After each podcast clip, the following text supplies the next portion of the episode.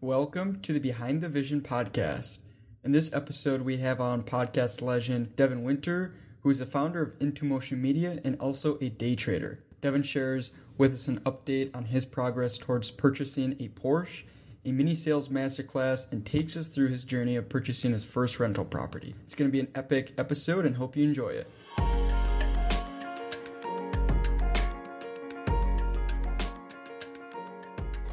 The long awaited question and update on the Porsche. Dude, you ask this every single time. no, I'm kind of going a different direction now. I'm gonna get a Geo Tracker. It's the next car. Is that a van? No, it's What like a. that? It's like a. It's kind of like a Jeep style car, but they're old. They're like in the 90s. And they're Mm. super sick. So I'm gonna get that as my next car. I think. Okay. I'm still gonna a GT4. This is the last yeah, year well, they're that's making. yeah, the update. The- This is the last year they're actually making uh, gas powered GT4s, and they're going electric. So, um, but no, I'm good right now. I don't feel like I really want one. I mean, our driveway here, like, couldn't even get that thing in here. Like, You can park on the side of the street, right? yeah, in the same street that you drive on. no, it's just not time yet. I don't even feel like I want one yet. There's like other things I'd prioritize. So maybe uh, a few years, five years, something. I just want to like spend all my money on travel, investing, and just that right now, and like more experiential stuff. feel like I can drive a car until I'm like 110, where there's some things that you can only do when you're young, but you can drive a car for quite a while. You For know? sure. So definitely came to that realization. It's probably a lot different of an answer from the first time on the podcast, and you asked me that. It's probably Yeah. like I was Next probably year. like uh, four years ago or five years ago, and I was probably like, I'm gonna get one next year. You know? so I'm gonna be buying up like I'm gonna have a few properties by then. Like it's gonna be through the roof. It's actually a good point. Like, I mean, it's crazy when you're young. I mean, I think I saw a statistic that like 80% of this isn't an exact number, but like an 80, like 80% of 16 year olds think they're going to be millionaires by the time they're 25 or something like that. And the actual statistic is like 0.0 Hmm. some percent, right? Mm-hmm. So it's actually crazy to even look back at like my goals, and I'm sure some of your goals as well. When you look back at them and just be like, "Whoa!" Like I was on some shit. like, Yeah. like I thought everything took a year or two to accomplish. When um, there's just so much larger of a time frame that it takes to achieve like really big things a lot of times, um, and that's totally fine. You know, Yeah, the ambition the ambition level is like through the roof, and we definitely didn't hit a lot of goals we set, but we also got somewhere, which is good. Hundred percent. Yeah. If we didn't have those like huge goals, we wouldn't have been as ambitious as we were on a daily basis to like achieve those. Yeah, Um, but it's also like fine to just change your priorities over time and to just uh things that are important to you will change over time. Like some the things that are important to me now will not be the things that are as important to me when I'm 55. Like my pri- priorities of how I want to spend my time and my money and what I want out of life will be completely different for everyone over their lifespan, you know. yeah. What would you say your priorities were back then compared to now? My priorities back then were probably far more materialistic um, and less experiential than they are now. I don't know if they came out of like insecurity insecurities at all or like what that looked like, but I definitely just wanted the typical like fast car, big house, insane travel and just like that kind of like a lot of things. I wanted a lot of things and now I look at what I want and it's more just experiences and travel and time with friends and family and experiencing things with cool people um, it's far more of a priority right now as well as now I've realized that I get a lot of my enjoyment from like the game itself. The game of like the game, guys. the game. The fucking, yeah. I know it sounds like super cliche, but I genuinely, well, the for me, making money is more fun than having money. Mm-hmm. Um, I like that game. Mm-hmm. That is the game I like to play, and that's what's fun for me. So, the best way I can win at that game is by holding off on a lot of those things and continuing to play the game to the best of my ability. Mm-hmm. What do you think changed that during that period of like more of the materialistic things to wanting more freedom, time with friends and family type of thing? Um, I just probably just matured and realized what's really important, and to me, not what I want people just to see from the outside looking in. Um, I still want like a cool car and stuff one day. Like I still want the GT4 one day, all of that stuff. I still want a beautiful home one day. I already have a beautiful home as well, but um, at the end of the day, like I I now am okay with delaying those things, and I'm I I I do I want those things because I want them, not because I want, Mm-hmm. not because I saw someone online that had them Mm-hmm. and you know wanted that for that reason. Yeah. Um, Was it like a video you saw online or like a book you read that helped change that perspective shift for you? mm. I don't know to be honest. Because we live in like America and a lot of it is driven by like consumerism Yeah, of a lot of people. And I feel like if, I mean, it's, it could just be the people you're surrounded by with too and like what they value. Because I feel like if you're in the, a community of people that consume a lot, mm-hmm. you also will. And just in general, like the American population, they're always like buying things materialistic. So like if you get into that group, I feel like you just almost if you're not strong enough, you'll get pulled into like that mindset of things. Totally. Yeah, you're right about that for sure.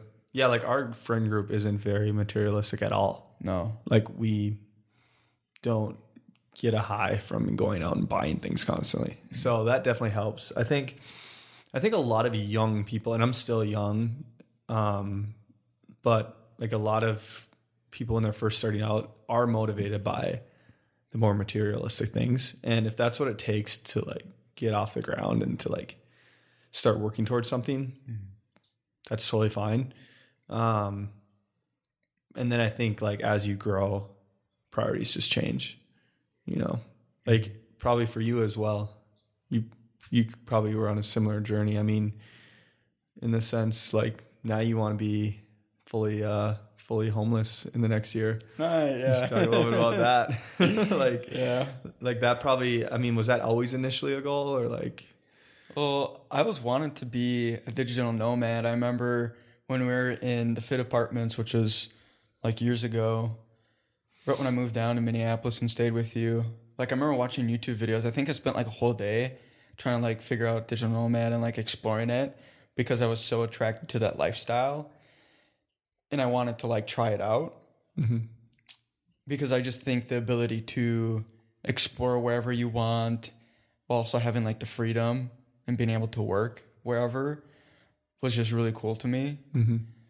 So, yeah, I would say that's definitely evolved and now having like a better opportunity to do that, um, I'm pumped for. So, Yeah, it's gonna be sick. Mm-hmm. Yeah, I think things have, for some people, a very large weight that gets added onto their shoulders. Like, if you have ten houses all around the world, it's gonna be a lot more weight on your shoulders than it is just like having one home. If you have ten cars, it's gonna be a lot more weight on your shoulders, right? It's a lot more mm-hmm. responsibility, a lot more material things that are holding you back from true freedom. And I think more things take away from your freedom. And for me, money buys freedom. Um, but if you use the money to buy things, your freedom then gets taken away. And I didn't know that back then. You kind of have to go through life to like learn things like that. Um, so, yeah. yeah. What does true freedom look like for you? Um, so like location freedom. Like almost like a day in the life type of thing. Freedom. Oh, just simply never being told what to do or say. You know how many people can't say what is really on their mind because they're afraid of getting fired from their job, afraid that a client is going to leave them, afraid that the people around them are no gonna, longer going to like them. Like I want to be able to do and say, and well, already can do and say whatever I want and not be told how to live my life. Um, and if I think a big thing recently too is like if I'm not liking how something is going, where I'm living, or like I I want to be able to just like leave and have that freedom. And if you have a lot of things, you can't do that. It becomes a lot harder. So freedom for me is be able to do whatever it is you want all day long, say whatever it is you want, even if it's absurd absurd stuff, and not completely lose your entire life over it. Mm. So What is like the most absurd thing you said to a client? have said to a client, Yeah. That's a good question. I I haven't I mean, I haven't said anything I don't know. I haven't said anything like crazy. I mean, trying to think.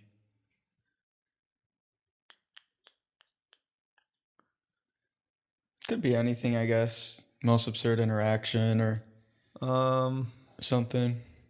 have I said anything to you recently? I'm trying to think. For me? Oh, we had uh we didn't say anything to them though. They said something to us. No, nothing too nothing I've never had to like step in fully. I mean we have some clients that we can like joke around with and stuff a lot, but nothing like too nothing like too absurd. Ryan Ryan's more the guy that likes to like to joke around with the clients. Yeah, you, yeah. You should Ryan to have him. Yeah. have him manage Like that. one time we were at a client's uh, spot. I'm not going to say the client, but we were filming like the process of them making their product. And they like had um, like a machine that like makes the product, right? And they wanted to like clean it up a little bit for the shot, which is normal, like clean it up a little bit. And Ryan straight up says, No, do not clean that machine. We want to show the real that company. and I just thought that was hilarious. And they like we work with a lot of our clients very consistently, so like they completely were laughing their asses off too. like it's just I thought that was that was pretty funny. Just like completely joking, obviously. Like, mm-hmm. but yeah, that was that was probably a recent thing, but nothing like absurd that we've had to say to clients. Thankfully, mm. not afraid to if we have to, but mm-hmm. Usually, uh, usually we're on the same page from the beginning. So there's probably something. I mean, I've done this for like seven years now. There's probably something, but I just can't remember it. What's been like the hardest conversation you've had to have with a client in the last seven years? Mm. Um. So there's been like quite a few. There's been like a few conversations because the creative space is interesting where the client, and this isn't all the clients, but the client may like know the deliverables that they want, but they don't know what they want them to look like. So then you collaborate with them to kind of figure out what it should look like and how the campaign should look. You then create it and it isn't something they actually wanted. Um, so you have to have a lot of hard conversations at the end of projects if that's the case. How do you like resolve something like that? So now we try to resolve it in the beginning. Like we try to set expectations super clear based off of what they're actually looking to achieve. Um, so we don't have to deal with that as much. But in the past, we just are like open to doing whatever we have to do to get it to the point where they want it. Um, but we're also not pushovers in the sense where we're going to let them take advantage of us and we're going to be slaving away at this project for months on end. Um, so, yeah, like we had a project recently with a client this fall, and we shot, we edited, we did revisions.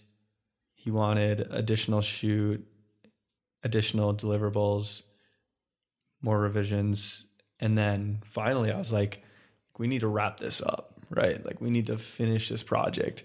So, literally, what we did was hopped on a call and edited the video live with him. And I'm like, let's go through this entire video and figure out what you want changed about it and do it right on the spot.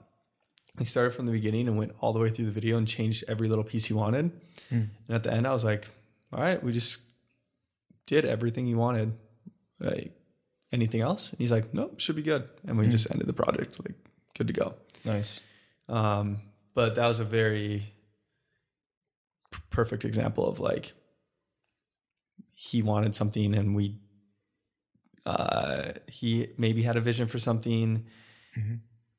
and that vision maybe changed along the way of what that project looked like. Mm-hmm. and by the end it was completely different. Uh, so it can just be a mess in that way. Yeah. yeah you just have to be very upfront. I think as creatives it's you can get pushed around a lot in the space um, but you, you definitely have to hold your ground and um, set expectations clear in the beginning and if they want additional stuff, you have to charge extra. Mm-hmm. You can't just let a project get extended months and months and not be paid for it. Mm-hmm. You know? Yeah. Yeah. What does that, I mean, what does that look like in terms of communication on your side? If a client reaches out and is kind of like trying to push the boundaries a little bit, pushing the boundaries in the beginning right away. Yeah, push or at the end too. Just like if they're pushing boundaries where they're trying to maybe add things that weren't in your contract. Mm. They're trying to get more edits out of you. Like, what would a typical like response from you look like? Yeah, yeah, that's a good question. So, basically, a lot of times what you want to do is you want to say you want to you don't want it to because people have a hard time bringing up like payment or money in conversations of business and they make it very awkward so instead of bringing up the fact that they charge an additional hourly rate for additional work, they'll just say, screw it, I'll do it for free because I don't even want to have that conversation. Mm-hmm. But you're leaving a ton of money on the table and time. So what I will do is say, say someone is like, hey, we love how it's looking, but we do want to do an additional, sh- just one hour shoot. You know, they always try to make it seem small. So that way you don't charge them extra. Just one hour, quick little shoot. And uh, just some tweaks to the actual editing, um, and that's all. And you'll be like, you'll respond and you'll say, "Awesome, that sounds great. We are more than happy to do that." Um, I just wanted to go ahead and attach below the original contract with the original deliverables. Um, as you can see in the contract, we do charge uh, an additional this much for the one hour shooting, and then an additional this much per hour of editing. Mm-hmm. So at the end, we the cost will come out to this for that additional work. Would you like to move forward on that? If so, here are some shoot days that work to do that additional shoot. And here's the day we will have the additional revisions completed. Mm-hmm. And they can review the contract, the original scope of work, the original deliverables, see that this goes past that, and see how much it would cost to do that additional work. And they can say yes or no. It's like that simple. Yeah. What if they try almost not paying you for that second payment because you're not willing to do this? Not paying you the final half? Yeah. So, yeah, I've run into this probably twice, maybe three times um, over the years where clients are not paying the second half because of whatever reason. I don't know, to be honest. It could be because they simply weren't, it didn't align with this vision in their head um, and it came out differently but we still completed it to the best of our ability and they've seen our past work and stuff like that. So it's maybe been like twice and what we have done is so they'll usually ghost you right? Like they usually won't respond. They're not paying an invoice. It's late at this point. Um, we have someone that takes care of all that. That'll call them, um, and basically, well, actually, every single time we've had that person call them, they'll say something along the lines of, "Hey, we saw the invoice was late. Um, we're going to give you till the end of the day to pay it, or else we'll have to take further action, and it'll get paid that day every single time." From from my experience, but we haven't dealt with that in a long time.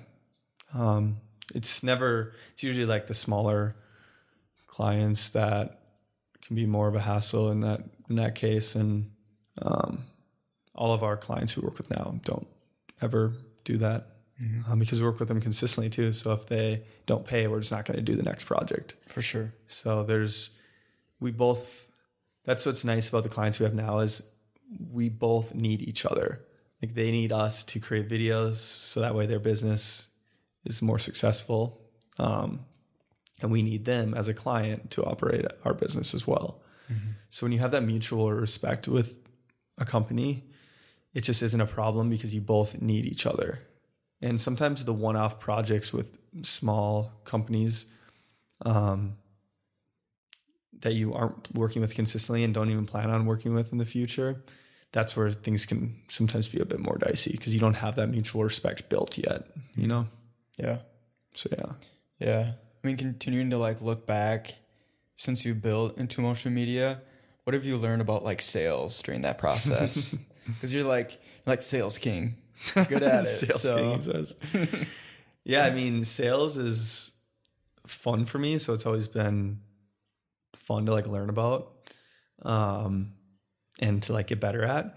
But so the one thing with sales is uh, like I have a basic rule that I only use my sales uh, ability if I and I I honestly only can use it if I actually think that this project is right for them and that they are a good fit as a client. And I'm honestly not good at sales if they're not a good fit. Like I can't just BS my way through. Um, so yeah, I've learned a lot about sales, and the biggest thing that has helped me in the within my business and on the sales side of thing is being prepared to solve problems within their business that they might not even know they have. So a lot of companies will reach out to you wanting a single video, maybe an about us video, right?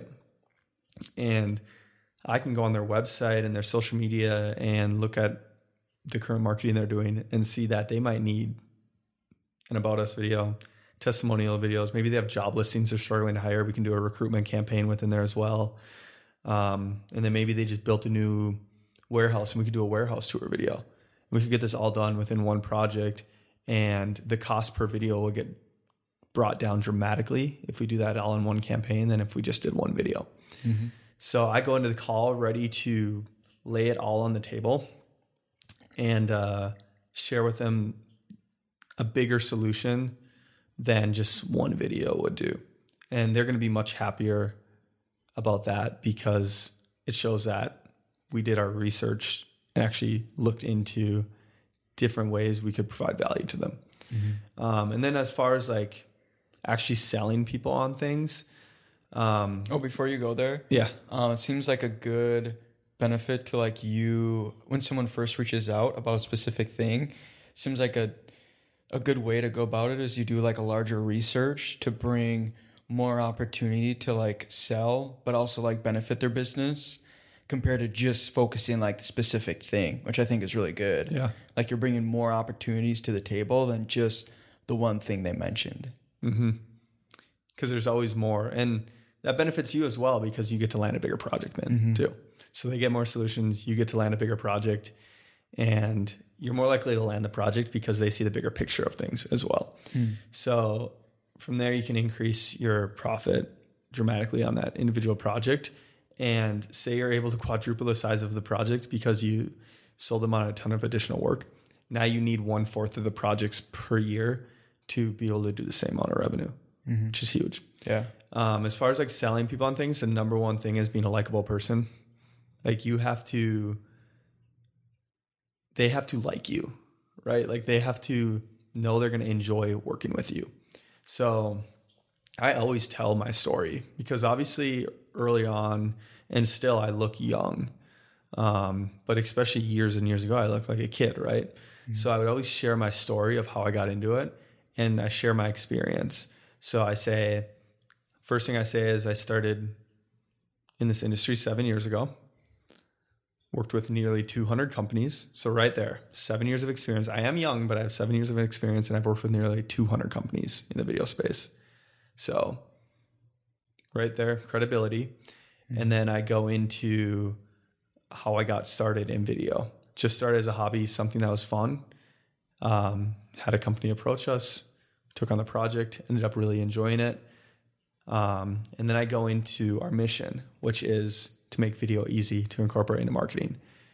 Um, so I talk a little bit about the early stages, how you know we had clients that loved using video, but they weren't purchasing it all the time. So I asked them why they weren't purchasing it all the time, and they they had said because video was hard to incorporate into their marketing. It was expensive, time consuming, and they always had to put multiple people onto the project.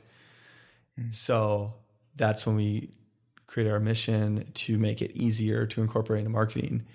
Um, so then we talk a little bit about that mission, and then we talk about how we're able to do that and the processes that we have set up. And that's what separates us from everyone else. Um, from there, I kind of go into the timeline of things. Here's what it looks like from start to finish of working with us. So if we were to start today, I always say if we were to start today, we could have it completed by this date. Um, usually before I say that, I ask them when they need it completed by, just so I have an idea of their timeline as well. And usually they say as soon as possible. Um, and That's when you have to back up and set some boundaries for yourself. yeah, for sure. complete it by tomorrow, you know. No, So- no, definitely not. Um, so yeah, and then usually, you know, they have to think about it, this and that, um, or sometimes they're just ready to go. But it really depends on the size of the company. I would say, like a larger company can't just commit. Um, they have to get it like approved by people above them in the company or their boss or whatever that may look like. Um, where if I'm talking to the owner directly, sometimes they'll just be ready to go. Um, but I don't actually know a lot about sales. I think I'm just naturally good at it from putting in the reps. And that's like anything, right? If you do it enough, you'll naturally become good at it and mm-hmm. become more comfortable. Biggest thing is just not being awkward and not and and being likable. Um, people like to work with people they enjoy being around. Mm-hmm. They don't want to work with you on a two month project if you're gonna be a pain in the ass. So mm-hmm. Yeah. yeah. What have you learned about? Because you're freelance now. What's something you've learned about sales and the client facing side of things and that whole experience? Dude, my sales knowledge is probably nothing compared to yours. You're way better at sales. Yeah, I gotta come in on some of those calls. Yeah. um, for sales, what has really helped is being able to obviously like have social proof there because for sales, I can also think of it as like the e-commerce sense for trying to get someone to convert higher. So it's like sales communicating a little bit about yourself, or not sales, social proof, communicating like a little bit about yourself, how you basically got there. And then what they really want like someone wants to feel like you understand what they want and you can complete it in a reasonable time frame Mm-hmm. that's like a big thing. And just being able like if you have aspirations of starting something in the future start connecting with people now because i knew that for myself putting in work to do a podcast putting myself out there in like the minneapolis community. I knew that was later on in life gonna help me with whatever route i may pursue. And i feel like that's that's something that can be super helpful for anyone wanting to start something in the future is just start putting yourself out there now because the seeds you plant now will grow into something bigger later. So. Yeah, that's that's huge because it's been cool to see because you have like a full book of business and you're a few months in, 4 or mm-hmm. five months in. Mm-hmm. How have you been able to do that, or do you have advice for someone that is about to like take that leap to doing their own thing? How they can achieve that as well? Because most people start out and they're slow and slow and slowly over mm-hmm. time they build up to where they have a sustainable business. But you've you managed to do it like month one, like bringing in tons of clients? What's the what'd you do? Yeah, I think it's uh it can come down to like skill set too. Like I was I was I devoted a lot of my years working within an agency developing like my skill set around something. So first you should have a solid skill set around kind of what you're doing or at least case studies or something you can show that will attract people to what you want. For like me, one advantage that I have is in like the Shopify e-commerce realm because I focus more on like the development side, I can help people make more money. And that's what'll attract a lot of people. So if you're a photographer, if you're in a branding, how can you showcase things you've done that have helped other people improve their business? I know with like branding it's more difficult because you're incorporating something that is, you know, difficult, maybe harder to track, but I think that's a big thing is just being able to create and showcase case studies that you've done in the past is a big one. And also, another one is putting yourself out there and being uncomfortable with it. Like if you got to shoot some videos, if you got to take some photos, put yourself out there and make sure people know what you're doing. That will help a lot because that's going to attract people to you. Um, the the biggest reason I'm on social media now, and it's kind of like the only reason, is to just help with like business stuff mm-hmm. because I feel like putting myself out there will only help get more business in.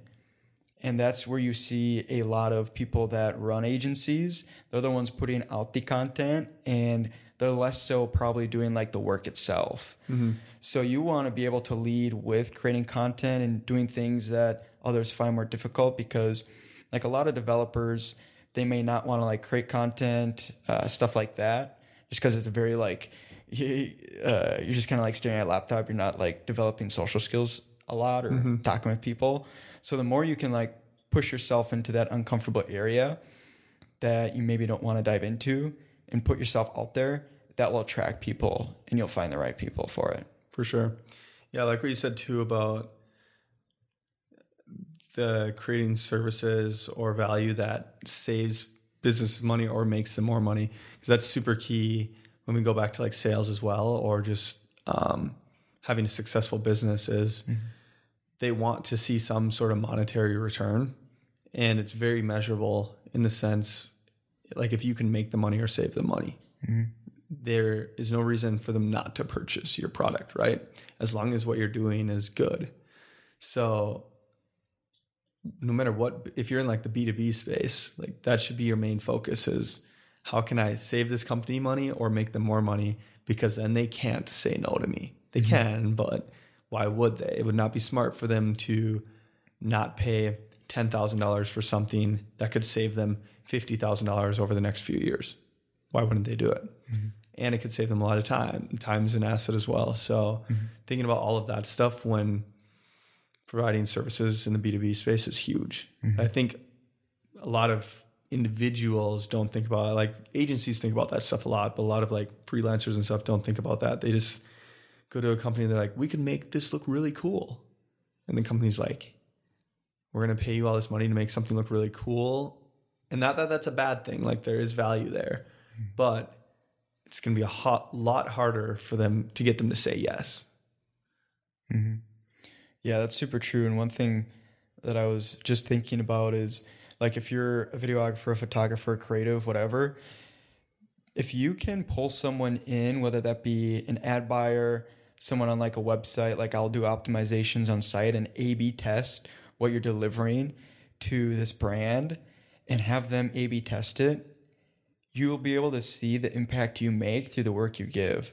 So like if a and this is something that I've like rarely seen people do, like if you're a photographer shooting for an e-commerce brand and you have photos and they're going to upload to your site, ask that these be A B tested against what they currently have set up because once that happens, you'll be able to get basically information of how your new photos perform compared to their older photos.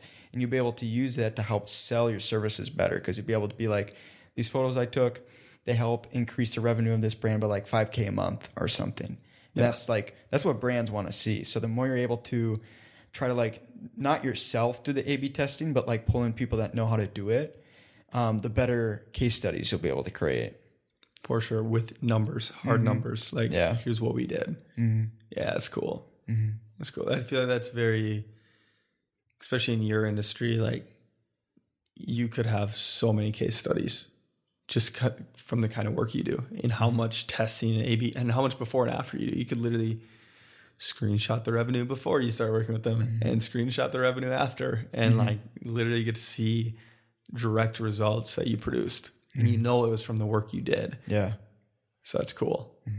Yeah, you should have like a like your website one day should literally just be that.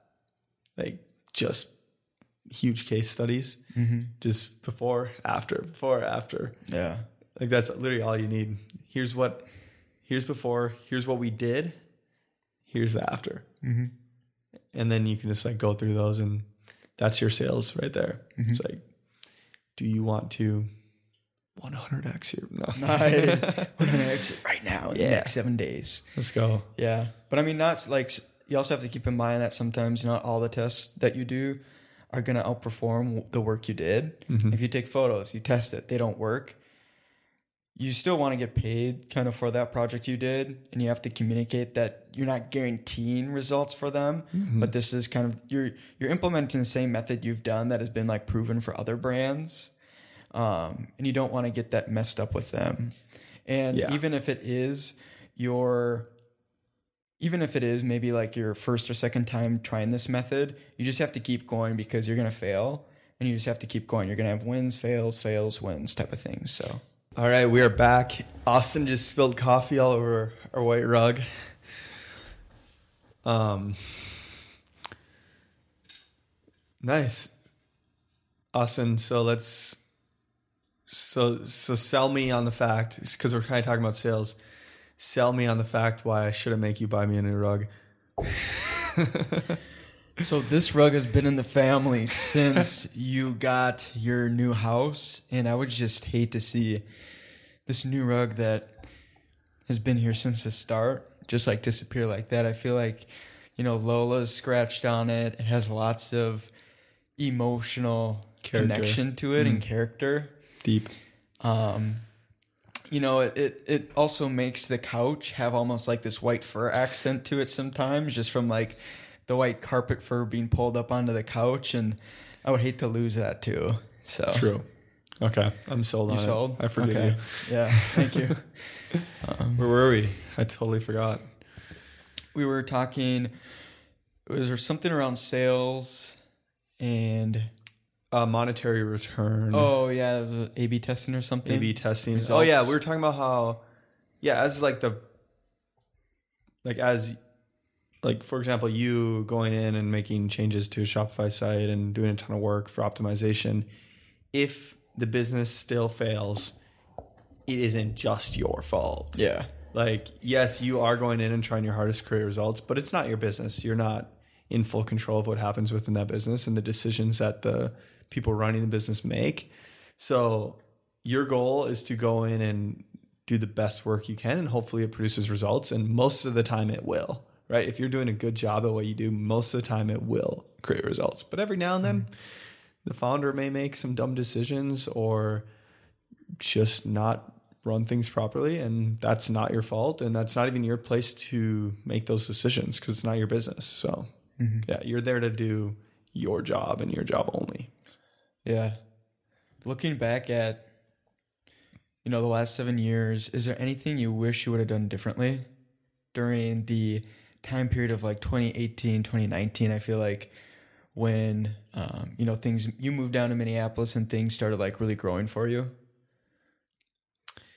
Yeah, I mean in hindsight there's always things I'd do differently. I think the biggest thing. So I'm glad I'm happy with like everything I did video wise. Obviously, there's like a lot of ways I could have maximized um, clients within the business a lot better back in the day.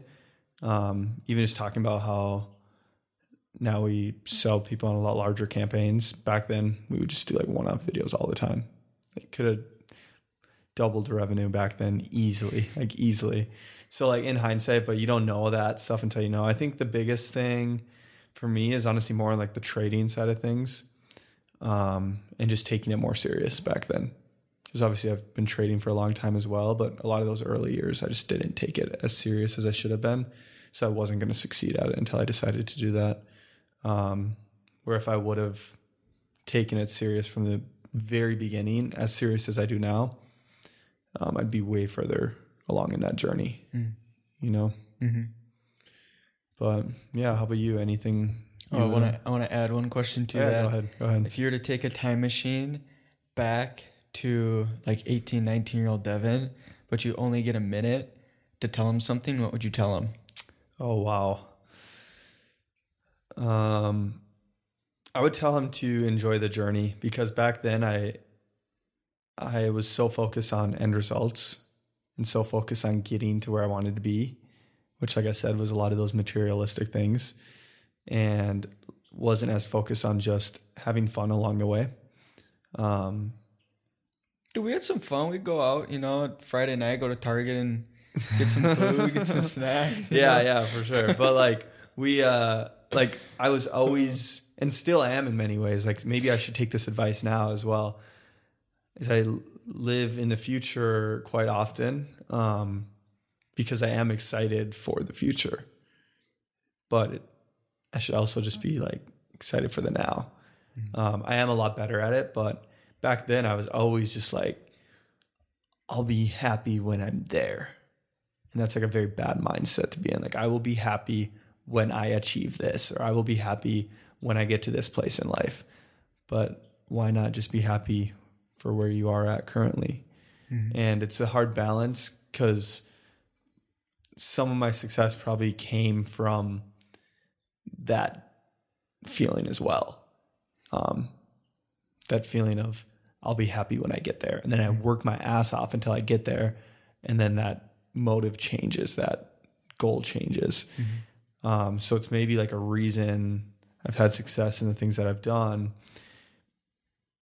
But how can you find a balance of being super happy with where you are at currently and super content, but also wanting the world, wanting like a ton of money, a ton of freedom, whatever house you want to buy, whatever cars you want to buy, the best life for your future family.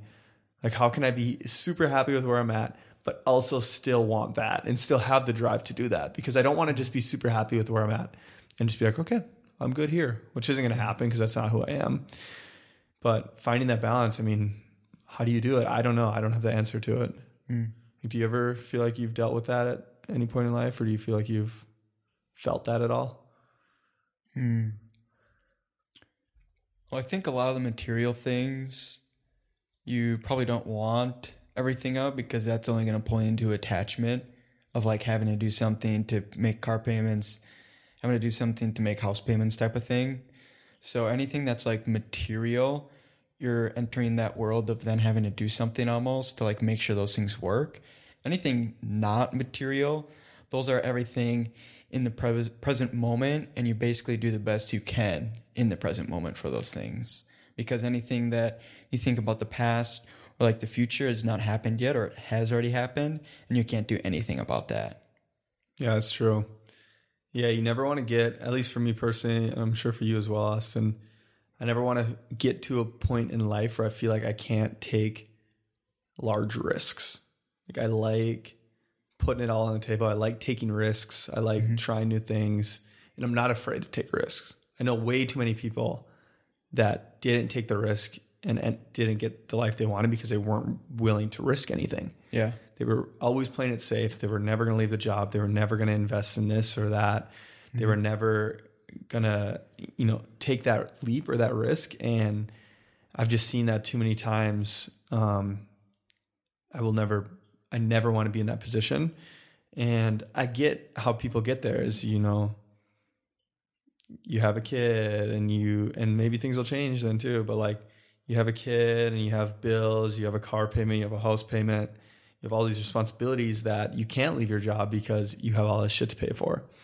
And for me, I like to keep my living expenses and like what I need to survive as low as possible.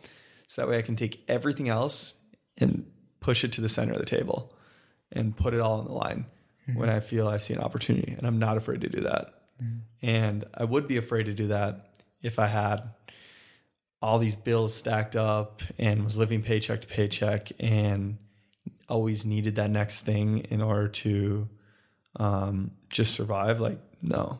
So that's like I always want to be in the position to take risks. Yeah. And once you've already done one thing, you can do it again. If you know how to make money one time, you can make money again. So you being comfortable now with losing a lot of money to take risk on things is much better now than if you were to do it like five years ago where making money was maybe a little more difficult. Yeah. Yeah, I can go like find money now if needed. Yeah. And like don't need much. You know, you just don't need much. Like you're the same you're the same way. You don't need much to like get by each month. Um and be happy and because it's also different when you get your happiness from taking the risks because that fills you up to take that risk. It doesn't like dawn on you that you're taking risk. Yeah. Um, but I think it's fun, and I think that kind of goes back to just like enjoying the game as well, because the game, in the game of business or trading or whatever you're trying to do, like you have to take a risk every single day. Mm-hmm. Um, so yeah, but I think calculated risk is important. You should mm-hmm. throw all your chips on the table on something that has a very low chance of succeeding, even if you give it your all. Mm-hmm. So, like for you, if you would you would probably put all your chips on the table if you were starting something in the niche that you specialize in, which is e-commerce. And if you were confident in your ability to succeed at that, why not throw all your chips on the table? For sure. You know. So yeah, I'm gonna invest all my stocks in the Shopify. Everything's Yep. going into Shopify. your whole life. Whole life. yep. yes. I'm gonna move to Toronto, live by the Shopify headquarters. No, I'm not doing that. Binoculars. You won't find in. me in Canada. yeah. no, you won't find Austin in Canada. You can barely handle it here.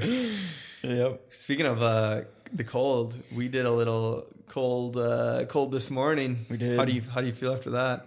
Feel good. I feel like I've worked out. Feels like a post workout feel kind of. We should tell them thing what we did. I afterwards. guess we Austin and I bought a cold plunge, and it's like negative two here this morning in Minnesota.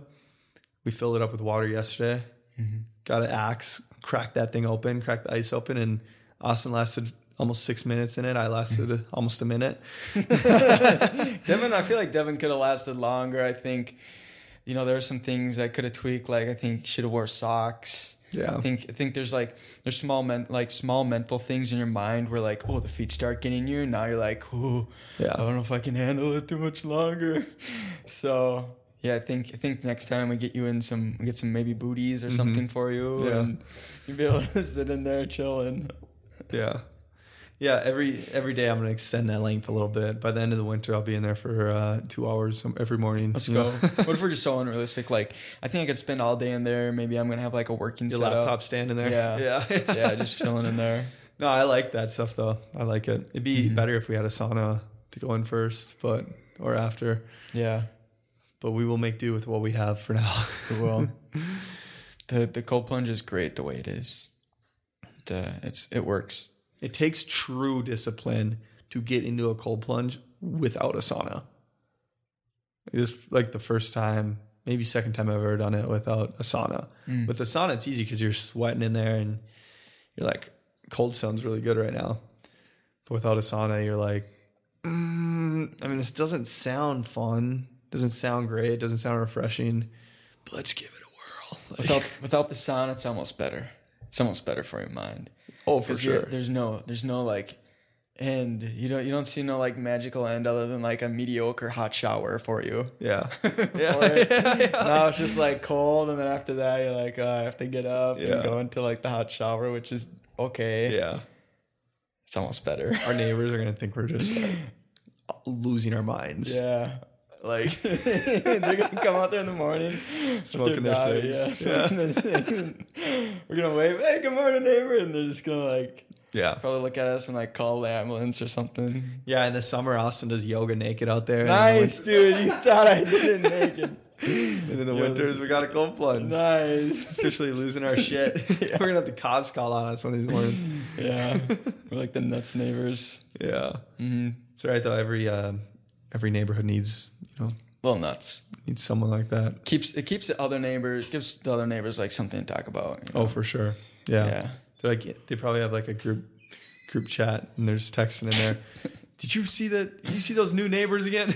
now they're now they're swimming every morning in this cold plunge. yeah. That's funny. Dang. What's uh? So we're going to Colombia next month. Pretty pumped for that. But you have like more travels than that. You're going to a few different places. What's the what's the rundown? Um, so yeah, for traveling, I'm going to see Buddy Jalen, who's been on the podcast a while ago. Um, he lives in Tampa Bay now in Florida, so I'm gonna go see him for a little bit. Then go to Colombia and basically stay there for like a month, and then go to Costa Rica for like two weeks. And I think one thing that's like a hack when traveling, and not everyone does it, which makes it's totally cool. But you can like live in hostels, and in some countries they're super nice. In Colombia, there's some really nice hostels you can stay at in a lot of like the major cities.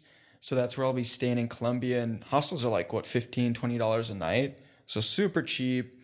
You know the cost for going down there is just cheap overall, and yeah, it'll just be a fun time because you know we can work from wherever for portions of the year. So yeah, and then we're staying in Medellin for like a week. To party, Yeah. full week of partying. Mm-hmm. No, we're gonna do digital nomad capital of the world. I was talking to Chase Yeah, about this, yeah. but we have to be focused on working because it's the Oh, yeah. nomad capital of the world. Like can't be no messing around. We gotta. Yeah, for sure. for sure. What's been like well, first of all, yeah, what's been like the biggest learning experience since going freelance? I feel like you can get whatever you want. You just have to like sell.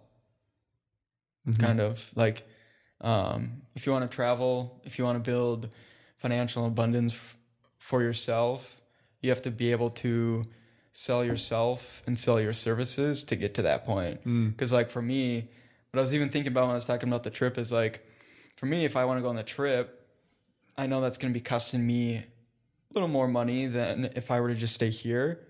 So because of that i need to make sure that i'm still working portion of the time that i'm there.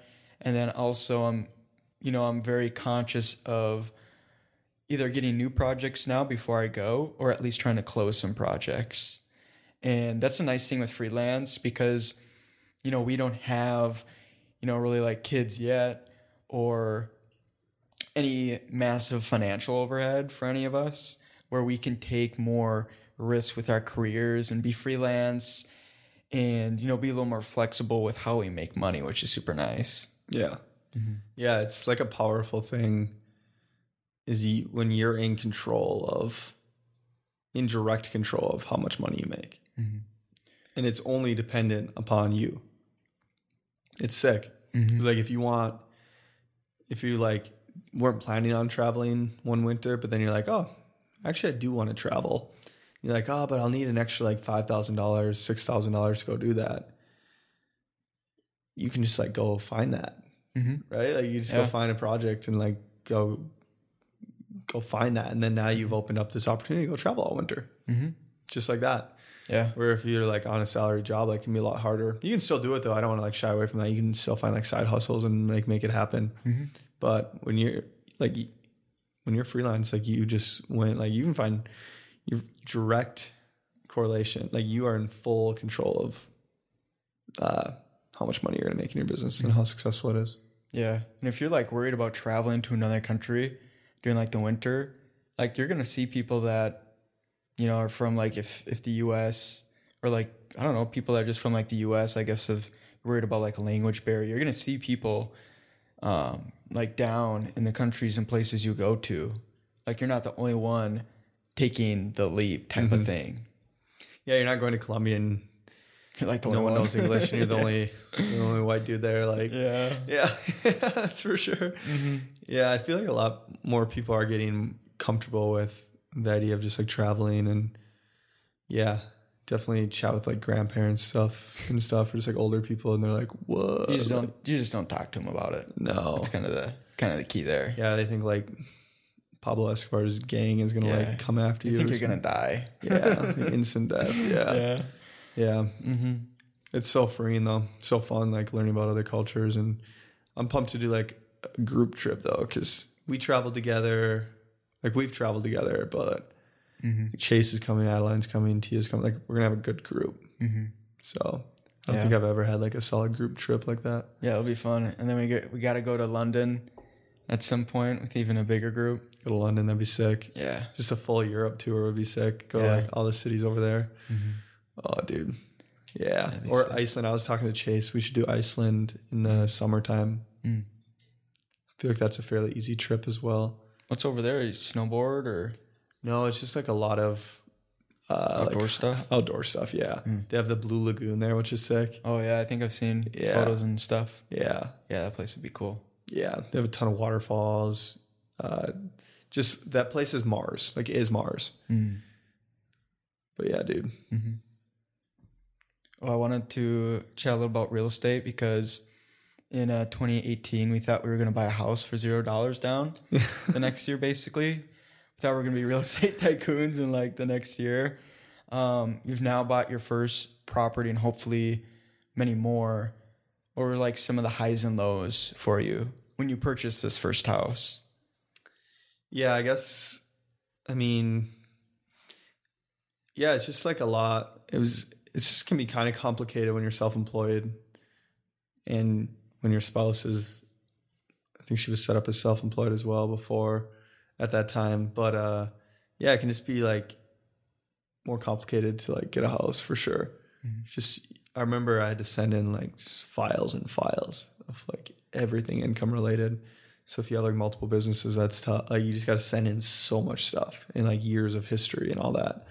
Um, so that was a lot of like work, but I think uh, like we had a very fairly easy process of buying a home. Like this was the first house we toured. Out of like we toured. Or Tia didn't even tour them. She was working. Like I just went with Nate, who's our realtor. Shout out to Nate. But we uh he showed us like four houses one day, and this was the first one we toured. And then like at the end of the day, this was like the one. So we put in an offer and got it like, like that. Um, and yeah, it's been it's been good. It's been a lot of like learning, just like like a great learning experience of like how houses work. Um, I think there's how like they don't work. yeah, how they don't work. I was just gonna say there's like a lot of positives and negatives to getting Mhm. into real estate or getting homes. Um, they're not passive income. Like I think you know back when we were looking into real estate when we were young, like 18, 19 years old, and you and I would like talk about getting rentals. We had this idea of yeah, you just buy a house, you put someone in it, and then you're just good for life but houses like have problems all the time and they like break and things go wrong and you get bad tenants and all this stuff and i'm just like fully aware that those are all problems that we're gonna have to deal with and continue to deal with um, but it's been good i definitely enjoy living in a house more than i did in an apartment um, just having a yard simply like Mhm. so much better Yeah. um, Seems like just the more space you have in general, the better your mental health is. Yeah Like if you're in an apartment, there's like re- weird restrictions, or like you have to if you want to go outside, you got to like go downstairs and go out to the whatever they have as like a their green space. it's like a lot of them don't have a yard. grass and there's Yeah. like people everywhere like Mm-hmm. yeah it's not really like your own zone Mm-hmm. So, yeah, no, it's been good. I think, uh, you know, I'm gonna conti- we're going to continue buying real estate. And I mean, we want to get like five prop, we want to have five properties in now like four and a half years over the next, so like five properties in five years is our goal. Um, and yeah, then we'll see where we go from there. I don't know, like, we'll see if we end up taking real estate and just like getting a crap load of properties or if we just like have some properties and that's like our retirement plan in a way where we're going to have these nest egg of properties for when we retire one day that are cash flowing and we can live off of that or sell the properties for a buttload of money and live off of that or whatever that may be. I feel like that's just a lot better of a retirement plan than like putting money in a Roth IRA. Mhm. I know we were talking about that recently and yeah, it's I'd rather put my money in assets that like generate cash flow or pay for the appreciate or pay for the actual equity within the property. Um, but yeah, we're shopping for another one right now. We're starting to in the spring here for a multifamily home and just get one a year. That's the goal right now. And uh, yeah, yeah, it'll be good. Because you want to build, you want to buy one where you can like fix it up. Yeah, well, I have a goal to do like a house project this year or like a renovation of some sort. So, um, yeah, the multifamily will probably need like the hope is we buy something that's like needs some work so we can add value to it right away. Um, in a perfect world, can move in and work on stuff for a few months and get it dialed, and that uh, increases the value of property as well as allows you to charge more for rent in that unit. Um, versus you buy something that's already fixed up, the person that fixed it is making the margins on that when they sell it to you.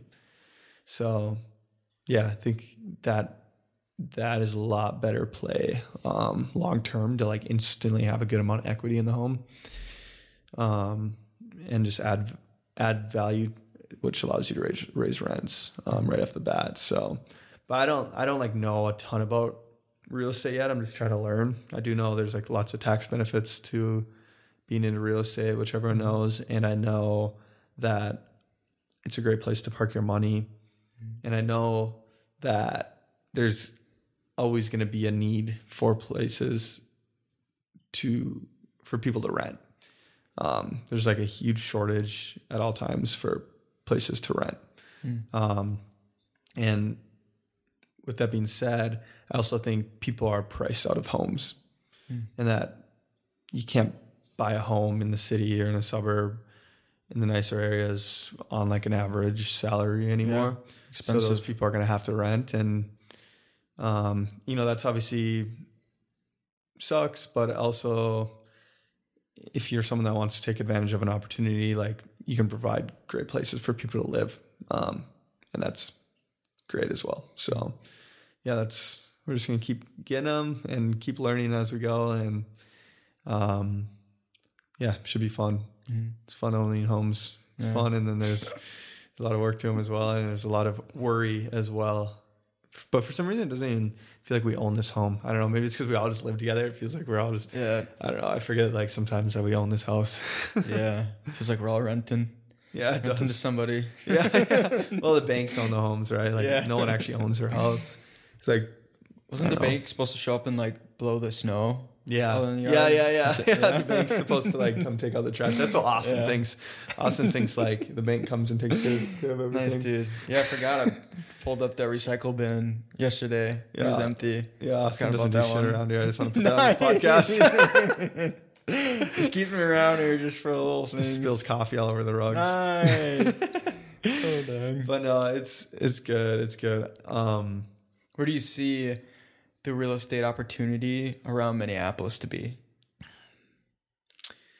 so like I said, I'm not like probably the guy to ask real estate questions about. Real estate tycoon is Definitely not. Yeah, definitely not. Um, I am staying out of Minneapolis and St. Paul, and stay, sticking in the suburbs, not buying in the cities. I think uh, it's just a mess, just a little bit of a mess going on in there right now, and um, I just want to stay out of it. Plus, there's like rent control in the city right now, and I'm not a socialist, so I uh, will let them do their thing, and I'll do my thing out here and charge whatever I want for rent because that's how the world works. So yeah, I will. Uh, I don't know what will happen in Minneapolis, St. Paul. I think, um, I- believe in the city long term, but from the real estate side of things, I don't know. Um, yeah, I have no clue. I do so. Obviously, like interest rates are going up, but home prices are always co- also coming down. And like, if you really look at things, I mean, like, there's these posts that people post. It's like, here's what a million dollar home would cost per month at this interest rate, and here's how much it would cost at this interest rate. It's like, whoa, your payment is two thousand more a month, but it's like people forget that people were paying one point one or one point two million dollars for a million dollar home a year ago. Like they were overpaying dramatically for homes, where now people are getting better deals on homes, so the payment comes out to be just like the same. So um, we got in at a good time, I think, where we got a solid rate, but also the market was slowing down a lot. So we Um, the appraisal actually came in high on this place, which is good. So you have some equity in the place, but the market's probably going to come down as well. So we'll lose that, and that's fine. But it's just such a long game for us. Like, I don't know. Like, I believe in Minneapolis, St. Paul, and the suburbs like long term, and that the cities are going to continue to grow. And I continue to see there being a need for a rental market. So we're going to play out the long the long game. Um, we're not flipping houses and stuff, so we don't have to think about short term market conditions when T and I plan on holding our properties for a long, long time. Mm-hmm. So we know if we hold them till we're 50 years old, we're going to be able to sell them for a lot more Mm-hmm. than what we got them for. Plus, they'll be paid off. So, yeah. Mm-hmm. But yeah, I don't want to throw any like predictions out there. I don't know what I'm talking about. I like trade the stock market, and I can tell you what's going to happen there Yeah. a little more, but not not in uh not in real estate. What is going to happen with the stock market? I haven't dove into it too much. I feel like things are down.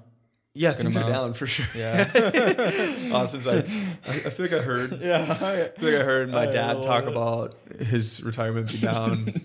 yeah. Give it. Give us an update. I mean, Trading. I'm like a short term trader, so I can like tell you what's gonna most likely happen over like a five minute period.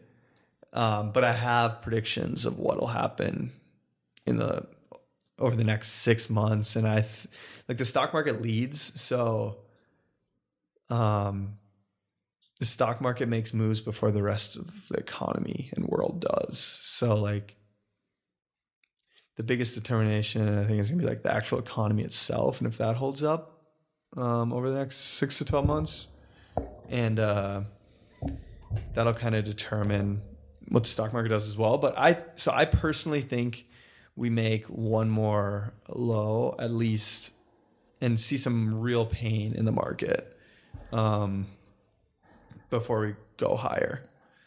So that's like my prediction, but I'm willing to like I'm ready to like play like no matter what. So I think that's like a great way to look at it. Like I think it's gonna go lower one more time. We're gonna make a new low. But if it doesn't, I'm ready to like make some money. Um so yeah.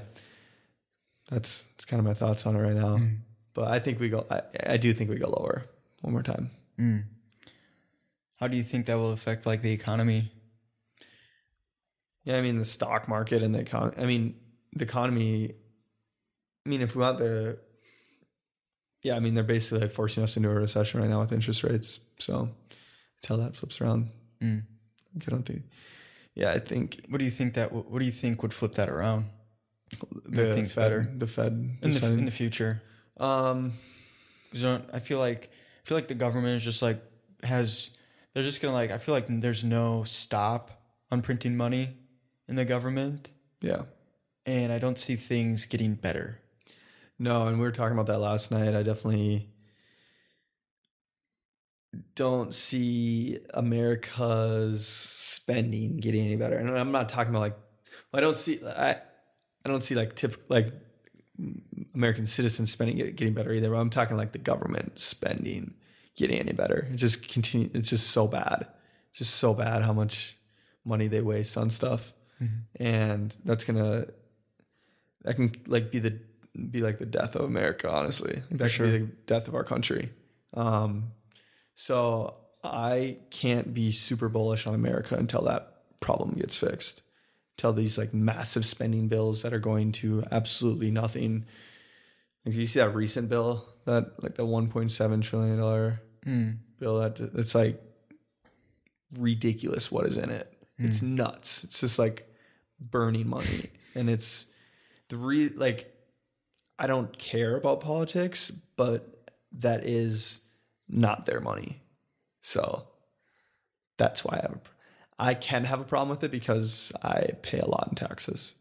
So, mm-hmm. but anyone that pays any taxes can have a problem with it. For sure. So, yeah, I could see that being the death of like our country as like we could have some serious problems there. Mm-hmm. But or are we too big to fail? Like we talked about that as well. Yeah. Are we too big to fail as a country? Yeah. Because uh, other countries rely on our economy as well. Mm-hmm. So who knows what's going to happen there? I try. I try not to be like I'm not like a doomsday prepper. Like betting on this th- horrible thing that can happen. I feel like it's a lot safer of a bet to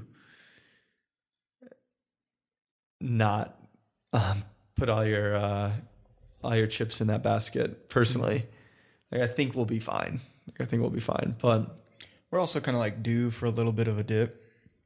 Oh yeah, yeah, yeah. Theoretically, like in Ray Dalio's book, uh, the the Changing World Order, hmm technically China is supposed to rise as like a power in the world over like the U.S. Yeah. The U.S. is just going in like into a dip. Oh yeah. I mean, they're China's like But China also has its like difficulties with things yeah, greater than like the U.S. It seems like. Yeah, and China can have a little more power over the over their citizens, or has a lot more power over their citizens, which allows them to advance a little. They're able to advance a little quicker because they have less morals, I could say, Hmm. around how they treat their people. So Yeah. so they're that's like what's sad about it is like they can probably advance quicker than us in some ways because of they're able to like bend the rules a little more, which is fucked up. Americans love uh love manufacturing in China though. So. Yeah, yeah. it's uh there needs to be like something there needs, they need to figure that out because I would I think we can all agree we'd pay more for products if they were made here. Yeah, for sure. That's you. Yeah. Yeah. Like Yeah. if this microphone company, which is definitely not made here, Mm-hmm. was made here, you would pay and not even mention the fact that like we have gotten our manufacturing costs down here a lot. Like we are almost not quite there down to where they're at, but like if you incorporate like how much it takes to get all that product over here and all that cost, um, like we're almost there. So like would Americans pay ten percent more for things to be made here? I personally would. We should at least have that option. Mhm. I think if you on the site that you like show um, the products and stuff, you put a video of like the manufacturing facility for this product and Yeah. the manufacturing facility for like the U.S. product. Yeah. it'd be like very different. Oh, for sure. Like literally show the working conditions and Yeah.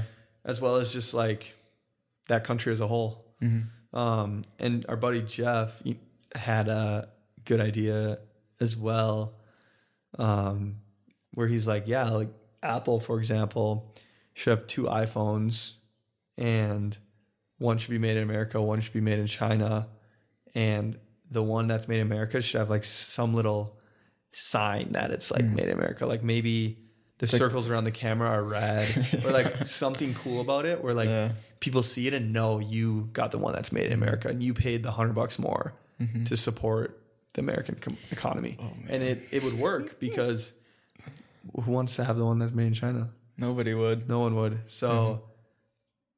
The reason we buy these ones now is because we don't have a choice. But we'd be happy to support the ones made in America if we had that option. Yeah.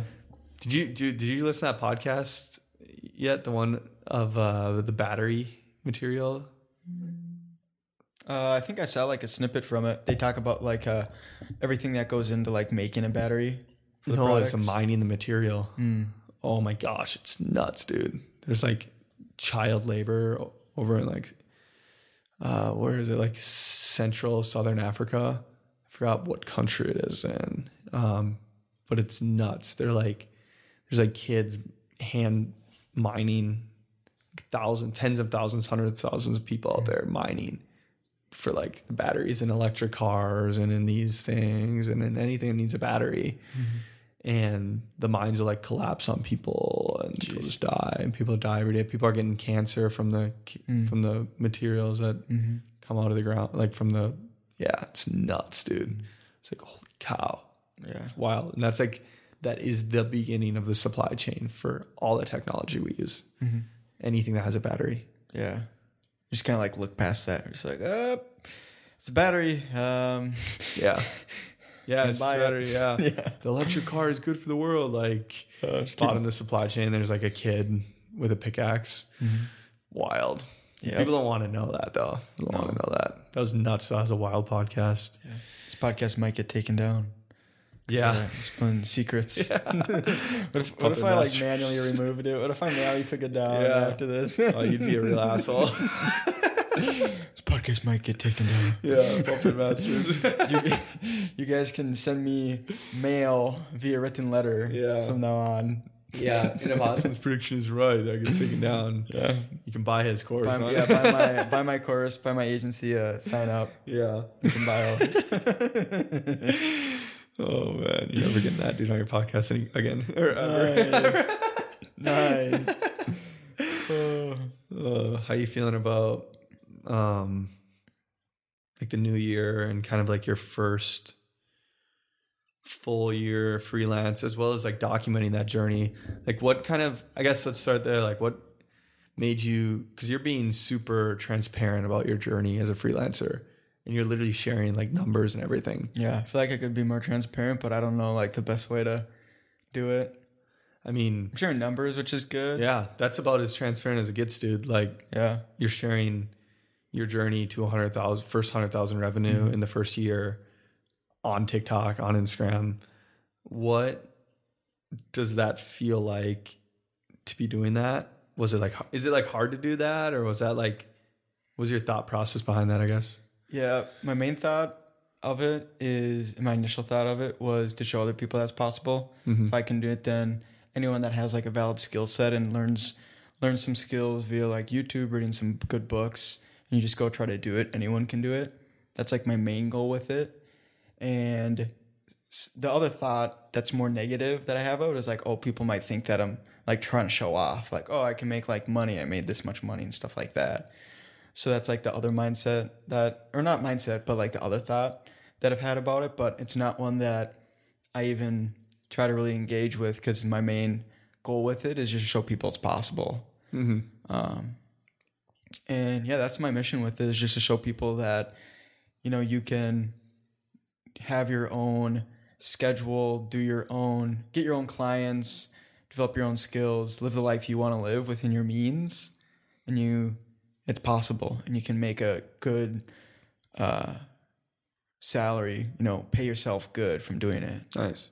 Yeah, have you had any negative responses to it at all or has it all been positive? Yeah, majority is positive. There's maybe like I got one response which is which I like actually like thought about for a little bit, but then I just was like whatever. Um, it was about like burnout. He's like, he basically calculated my hourly rate from when I started going out. He's like, dude, you're making blah blah blah, like you're gonna like burn out from this or whatever. Like he's he said something that he burned out from it and that's why he quit. Mm. He basically made an excuse and what he did was because he didn't make it, he's now trying he's now trying to commit, get me to not make it. Mm. That's what is going through. And when you can start to think in that mindset of like anytime someone tells you that or tries to get you not to do something, it's because they didn't do it. Yeah. That's like the biggest thing. So he's trying for me to not do it because he wasn't able to do it. Yeah. He doesn't he doesn't he doesn't want to see me get to that point because he wishes he was at that point type of thing. That is so, So- pop like that's so common to Yeah. happen. It's like yeah, it's scary shit. Yeah. And so like I mean now now basically social media like I'll post on there but I mean I might I might engage with like a comment if it's like good or asking a good question I'll try to but people that like reach out and stuff I almost even if they're asking things like I almost won't even respond to it just cuz I don't want to like get into that. I don't want to get into like me feeling like I have to like respond to people's questions because if you're willing to like dive into some things and you're going to encounter lots of different thoughts and stuff and that can just like derail you so mm-hmm. the more time you spend off social media and comparing yourself to other people's progress the better you're off like you go on social media and like see like oh this person did that and that other person did that and is way farther ahead and like doing stuff with like ai and like oh dang i wish i could be doing that you just gotta like get off of it Yeah. because it's just not good Yeah. Yeah, for sure. I agree with that. That is mm-hmm. interesting though, like the the whole thing of like someone that failed at something trying to convince someone to not do it. Um usually it's by like older people that took a risk and it didn't work out. Like I heard it a lot with trading. Um yeah train's a big one yeah, like Yeah. uh older gen- like someone who tried it 20 years ago and like they lost all their money or they had an uncle who lost their savings and this person or that person. And I had so many people in the beginning tell me that, those like stories. And every time I was just like, I'm different. Like I am different. Like I will succeed at this. Like Mhm. that is not me. I am not that person. Mm-hmm. I will do whatever it takes to succeed at it. They failed and quit. Mm-hmm. You don't fail when you like take an L. You fail when you quit. Mm-hmm. And I've failed so many times at trading, but I've never quit. So I've never truly failed. Never actually failed. Even like getting into real estate, I've like so many people are like, "Well, what if the aren't you buying kind of high?" That was a big one. Isn't it like a bad time to buy? Like in the in the in the real estate market, it's like these are people that have never even they don't even know what it looks like to buy a house. Like they've never bought a house, and it's like these are just people that saw a headline that the housing market is super high, like price, this and that, or you hear things like, "Oh yeah, my my uncle he had two rental properties and he always had to go over there and fix stuff. They always were calling him." Mm-hmm. And it's like, yeah, because he had two rental properties and it wasn't worth it for him to hire a management company to take care of it. Like, it's also the number one way to build wealth, the easiest way to build wealth. Like, so you Yeah. you just hear stories all the time of like the negative aspect of it, and it honestly makes me sad because a lot of those comments come from people that weren't actually the people that were negatively affected by it. It's just they heard stories, and that hmm. means they were convinced that they were convinced out of it. Hmm. Like kind of like this guy's trying to like talk you out of it. Hmm. These people that are telling me those stories were talked out of it. Maybe they brought up day trading to their uncle that lost savings and he talked them out of it when they could have been different. They could have been successful at it. And maybe they were passionate about it. So yeah, it's just a bummer to see people not only give up at something, but then also feel the need to try to get others to give up mm-hmm. at it Yeah. and like even something like an hourly rate this might cause burnout this and that you're early on like mm-hmm. you may not be getting the best hourly rate but you just started a few months ago like Yeah.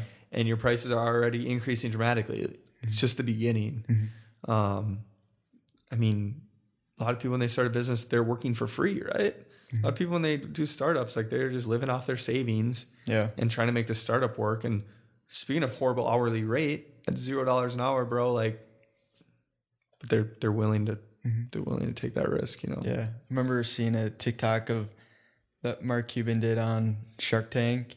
And he's like, I'd rather make 50 grand a year doing what I love than making like 150 grand a year doing what I hate. And he just like walked out of the room. It was like the sickest, Yeah. sickest TikTok ever. I've seen Um, that. Yeah. It was savage. Yeah. Just like the bass drops. Um, but yeah, yeah, it's it's so true.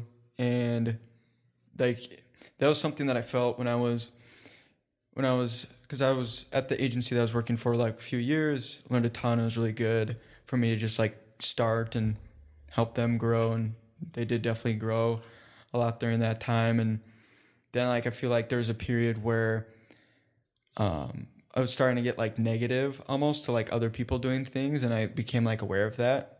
Like it wasn't massively negative, but I was feeling resentment or negativity around like other people growing or creating things, and I was kind of still where I was at for the last like year, two years, and I felt like I needed a new challenge, and because like I think during times where you're trying to figure something out or you feel like a lot of negative voices in your head, you have to like start silencing things like don't go on your phone, uh, work less so that you have time to think and like process what you want your next steps to be. And that's something I did before I moved to freelance was I almost like go on walks and stuff and think about what you want to do next because it's only going to help your next stage in life. And I felt like it was the time that I needed to take the next step in like my uh, professional growth, just Yeah. like what I wanted to do and personally. Um, and that's that's how I kind of like figured it out. Was I was like had these thoughts in my head of like, ooh, like I I could do this, and I kind of wanted to t- try this thing, and other people are like doing cool things, and they're cr- like creating their life, and they all work for themselves. Like it's it's something that I wanted to do, and I just had to like do it because that was those were the voices in my head that was telling me, and so I had to just do that type of thing. yeah. Wow. That's interesting. Yeah. Yeah. Like resentment towards other people's w- wins or growth mm-hmm. is bad. Yeah, you're mm-hmm. definitely like if you're feeling that, yeah, you're ready for a change of some sort.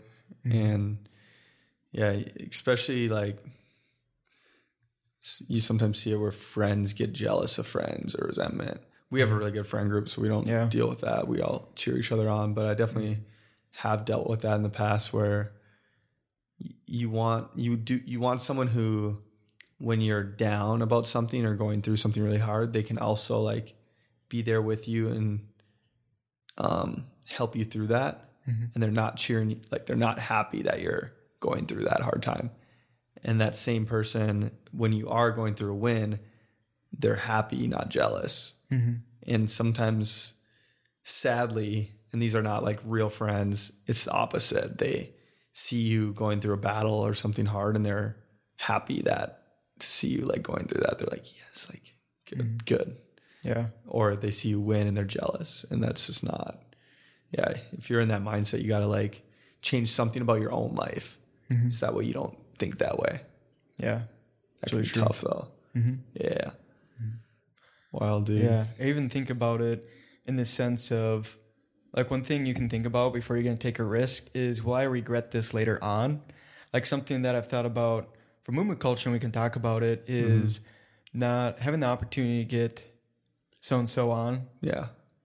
To speak. and to speak, like having that opportunity and being close to it, but not being able to get it quite yet. Mm-hmm. That'd be that'd be something that I would regret from not from like this opportunity. Um, but yeah, we can if you want to talk about because I think I was gonna combine movement culture and sixth floor into decisions you've had to make in like the last two years or so mm-hmm.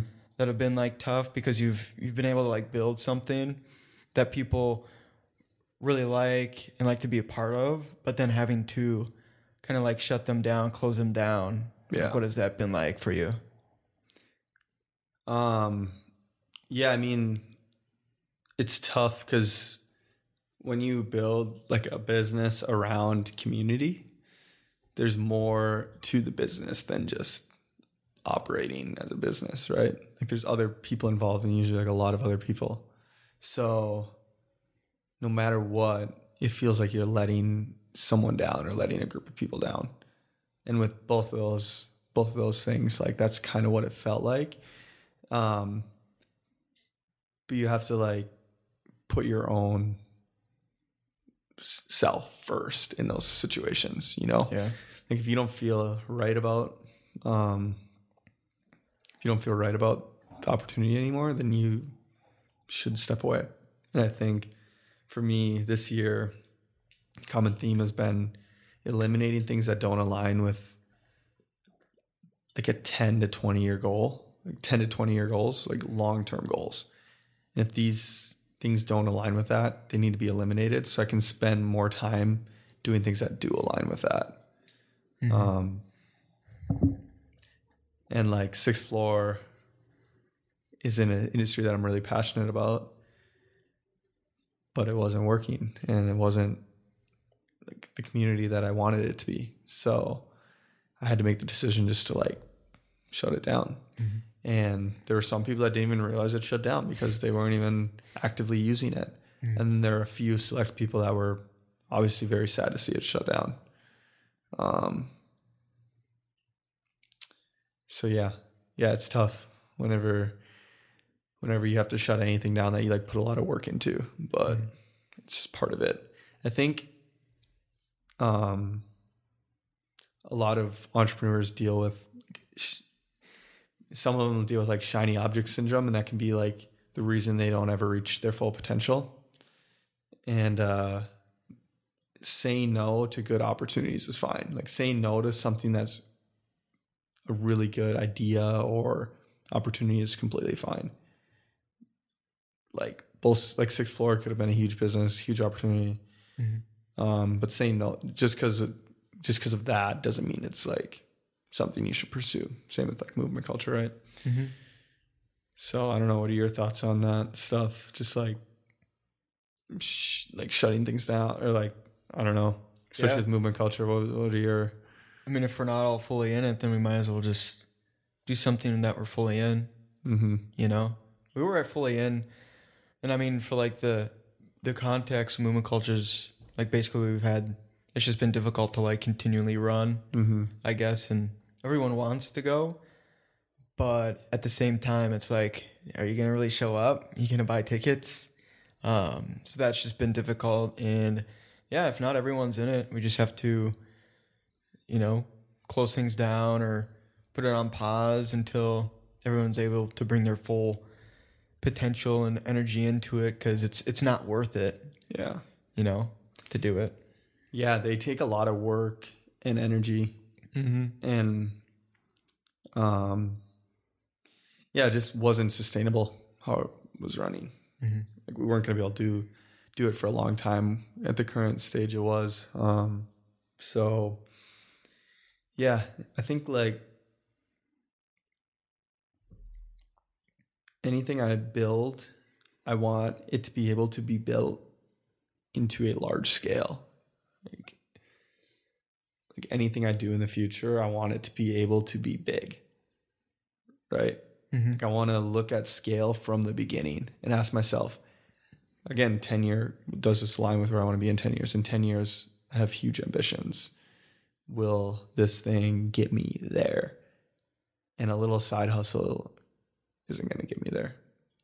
So I'm trying to think about bigger picture now. Like what, what is something, if any opportunity comes to me, I'm asking myself, how big can this become? Mm-hmm. And I definitely think movement culture and events can be huge, Mm-hmm. can absolutely be huge. Um, but the missing piece of the puzzle there was I don't actually like, to, like throwing events. Isn't that fun for me at least? Um, Yeah. and for us as a group, Mm-hmm. and uh, just didn't get the enjoyment out of the actual process of it. Mm-hmm. The night of the events, unreal, right? Yeah, they're fun. The two weeks before, not so fun. Yeah. not so fun. It may look fun online and through social media, and Mm-hmm. it may look like, wow, that'd be fun to throw an event like that. And uh, the feeling we got on the night of the events is what kept us going into the next one. Mm-hmm. That high kept us going into the next one and gave us enough energy to go into the next one. Mm-hmm. But then you have like some cancellations and some you get punched in the face a few times, you kind of lose that feeling real quick. Yeah. So Yep. yeah, but we'll see. We'll see. I'm excited for the next the next 12 months here. Mm-hmm. Um, What are some like goals that you have or things you want to do professionally and just like personally? Um, yeah, just uh, a lot of lot of trading goals this year. Um, just a lot around like discipline around trading and taking it extremely serious. Uh, the market's been super challenging, but I've learned a lot over the past year specifically, just trading completely different market conditions. So really doubling down on that. Um, gonna travel this year. I want to do some sort of trip, like a give back trip or like a mission trip of some sort this year. Um, I want to get another property. And uh now what are some other goals I had? I don't even know. Hmm. That can be talked about. Yeah. I don't. But I have to look up. yeah, I mean 'em up. goals goals are great. I I don't know. I think like for me I I like having goals, but I also I, I'm more I'm more like focus on the steps that get me to where I just like my dream life, you know? For sure. instead of like this is yeah this is a very specific goal that i want to Mm-hmm. yeah i'd rather just like create a life where i can just live those goals in general you know Mm. like instead of like having a goal to like get my pilot's license i want to like have that as a goal but also create a life that allows me to just do that whenever i feel like it Mm-hmm. just have the time and the money to be able to do it Yeah. so, yeah. Mhm. Not that I'm super high on getting my pilot's license. That was just an example. Mhm. Yeah. How about you? Mm, yeah, I mean, I set some like life goals that I basically have. Like, have my own business is one of them, which I've kind of already done. Um, I want to do like martial arts for my lifetime. So, whether that be jujitsu or like kickboxing, basically like learning how to fight. It's a big one for me. So, I'm just continuing with jujitsu, uh, reading books, just continue to read like once a month at least a book. Um, still doing the podcast. As of right now, I still want to do like a podcast once a month. Three a week. Nice, dude. I want to do like once a month, but also I want to put more time into them. Like they're gonna take a little longer to like put out, like maybe two weeks. But I want to make them like a little better. I want to make them better. Um, How so? just my the time that I put into them, like trying maybe trying like a different editing style, trying to put out, trying to take more video clips from them to put out. Um, just because I have like I want to be more intentional with that because I also I want to put more of my time into also what I do for work and just like learning that. So that's where the majority of my time goes into is learning like Shopify development and trying to become the best that I can at that. And that's like my primary goal for it. So yeah, those are probably like a few of mine. Nice. Mm-hmm. Sweet dude. Yeah. Yeah. Should be should be a fun year. Yes. Some good traveling in. Yeah. You know, Yeah. full year of living with the boys. Yeah. Yeah. It's like the Yep. first time we've lived in like with like I know for me at least, you two, right? Like living with a big group of people. Right? For Living with a larger group of people. oh Like, uh, yeah. I mean, in college, I live with like some people. Some people, yeah. Yeah. So Yeah, it's my first time living with like more than two or three people. Yeah. But it's have been you good. been liking it? yeah, it's good. Yeah. Yeah. There's positives and negatives, but I think it's a net positive. That's good to hear. Oh, Tia, um, Tia, do you have a question for Devin? Yeah, like she'd have a question. Yeah. I was living with a house full of people. Just talked about Nice. that. Oh, All right. Well, Devin, to wrap up this podcast, lead, drop us with some uh, New Year's. Anything you want to say? Oh, Whatever. man. Um, get that bread. No, I'm kidding. Let's go. no, just uh, see you guys next year. Yeah. Sick. All right, dude. Good having you on, brother. Podcast legend. Yeah. I'm gonna have to create like a podcast hall of fame for you. Nice. Thanks for having me, dude. dude. See you Dope. soon. nice, dude. See you next year, bro. I'll send.